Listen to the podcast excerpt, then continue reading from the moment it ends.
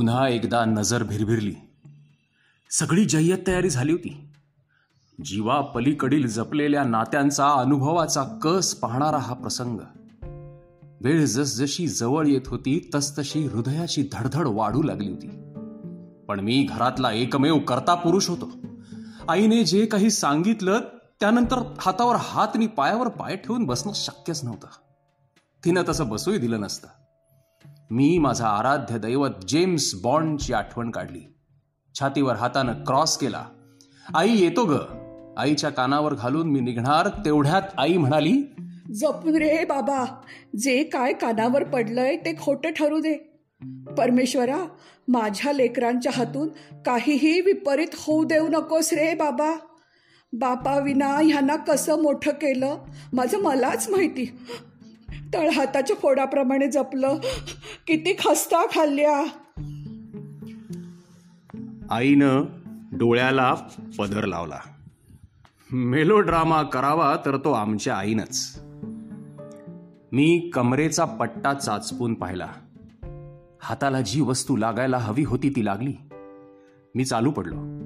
मनात विचारांचा नुसता गुंता. सुभाषबद्दल जे कळलंय ते खरं असेल का? सुलूला या प्रकरणाची माहिती असेल का? सुलूच्या माझ्या बहिणीच्या आठवणीनं जीवाचं पाणी पाणी झालं. सुभाषशी लग्न करण्याचा सुलून हट्ट केला म्हणून नाहीतर त्याच्यासारख्या सर्किटशी मी माझ्या बहिणीचं लग्न मुळीच होऊ दिलं नसतं. ह्या सुभ्याचा बिझनेस काय तर म्हणे सीसीटीव्ही स्पाय कॅमेरे आणि गॅजेट्स विकणे. लोकांनी कायम संशयी राहणे हे ह्याच्या धंद्याच्या यशाचं गमक. सुलू पण आमची एवढी वाभरट आहे ना की ज्याचं नाव ते? लहानपणापासून भूताखेतांच्या गोष्टींवर पोसलेला तिचा पिंड. अंधारात पेटत्या उदबत्त्या तोंडात धरून भूत भूत म्हणून मला म्हणजे स्वतःच्याच भावाला घाबरवण्याची एकही संधी तिनं सोडलेली नाही कधी. तर अशा सुलूचं कन्यादान करण्याची वेळ बाबांच्या माघारी माझ्यावर आली. माझ्या पायांपेक्षाही माझ्या विचारांना गाडी जोरात धावत होती. इतक्यात दुरून दोन माणसं बाजाराकडे घाईघाईनं निघालेली दिसली. त्यातल्या एकानं खाकी पॅन्टनी खाकीच बुशर्ट घातलेला होता. अरे हा तर सतीश सीसीटीव्ही कॅमेरे लावून देणारा टेक्निशियन. आमच्या परमपूज्य जिजाजींचा उजवा हात. त्याच्या बरोबरच्या दुसऱ्या माणसाला मात्र मी ओळखलं नाही. सत्या मी हटकलं. अरे कुठे निघालास एवढ्या घाईघाईने? आणि तुझ्या बरोबर आहेत हे कोण? पाहिलं नाही कधी यांना? अरे तिच्या मारी. तुम्ही ओळखत नाही का यांना? अहो हे फडणवीस. अरे मी सहजच विचारलं. एवढा का भडकलास? मी सत्याला शांत करण्याच्या उद्देशानं म्हणालो. तुम्ही आणि सहज. तुम्ही जेम्स बॉन्डची अवलाद आहे. लहानपणापासून ओळखतो की मी. तुम्ही तुमच्या वाटेनं जा आणि आम्हाला आमच्या वाटेनं जाऊ दे. आमच्या बानगडीत पडू नका. सत्या उत्तरला. मी अजून तरी एवढा मोठा डिटेक्टिव्ह झालो नव्हतो पण प्रयत्न चालू होते. सत्याचं मला नवल वाटलं. इतक्या साध्याशा प्रश्नावर त्यानं इतक्या तिरक्यात शिरावं. त्या माणसाला कुठं पाहिलंय का मी? कुठं बरं? हा आता आठवलं. सिग्नल पाशी स्पाय कॅमेरे असलेली पेनं विकणारा हा विक्रेता. म्हणजे हाही आमच्या जिजाजींचाच चेला. मी त्यांना ओलांडून पुढे निघालो. पण मनात शंकेची पाल चुकचुकली. सत्यानं भानगडीत पडू नका असं सांगितलं होतं. ह्याचा अर्थ काहीतरी भानगड होती जी मला माहीत नव्हती. गावात कुजबूज चालू आहे या सत्याबद्दल. मी ह्या जोडीच्या माग जायचं ठरवलं. त्यांना दिसणार नाही अशा बेतानं त्यांचा पाठलाग करायला लागलो. दोघे झपाझप चालत होते. एका बोळात शिरताना मला ते दिसले. अवघ्या मिनिटभराचा अवकाश पण दोघे कुठे गुप्त झाले काही कळेना. असा कसा मी चुकलो? यांचा माग कसा काढू? विचार करतोय तेवढ्यात सुलूनी सुभाष ही जोडगोळी बोळाच्या दुसऱ्या बाजूनं आत शिरलेली दिसली. सुभाष मोबाईलवर बोलत चालला होता आणि सुलू त्याला अगदी खेटून चालत होती. हुश. दोघांनीही मला पाहिलं नव्हतं. नाहीतर दिव्य चक्षु प्रायव्हेट आय म्हणण्याची संधी त्या सुभ्यानं सोडली नसती. आणि सुलू त्यावर खूप खिदळली असती. दोघे एका दाराच्या बाहेर उभे राहिले. सुलूनं आपला मोबाईल काढला आणि तोंडाचा चंबू करून एक सेल्फी काढली. मगच त्यांनी दार ठोठावलं. आतून कुणीतरी दार उघडलं. दाराचा कर्र कर्र आवाज. आणि नंतर कडी लावून बंद करण्याचा आवाज. हे दोघे त्या दाराड गुडूप. माझं कुतूहल चाळवलं. काय असेल आत? हे घर कुणाच्या वापरातलं नव्हतं. मागे कुणी एक इसम इथं राहायचा पण आजकाल भूत बंगला म्हणूनच ओळख. तेवढ्यात आतून सत्याचा व सुभ्याच्या बोलण्याचा आवाज आला.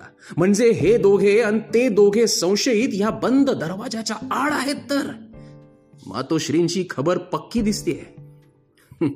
अखेर मासाहेब कोणाच्या? इथं नक्कीच काहीतरी पाणी मुरत आहे मी कमरेच्या पट्ट्यात लावलेली वस्तू काढली. तो एक स्क्रू ड्रायव्हर होता.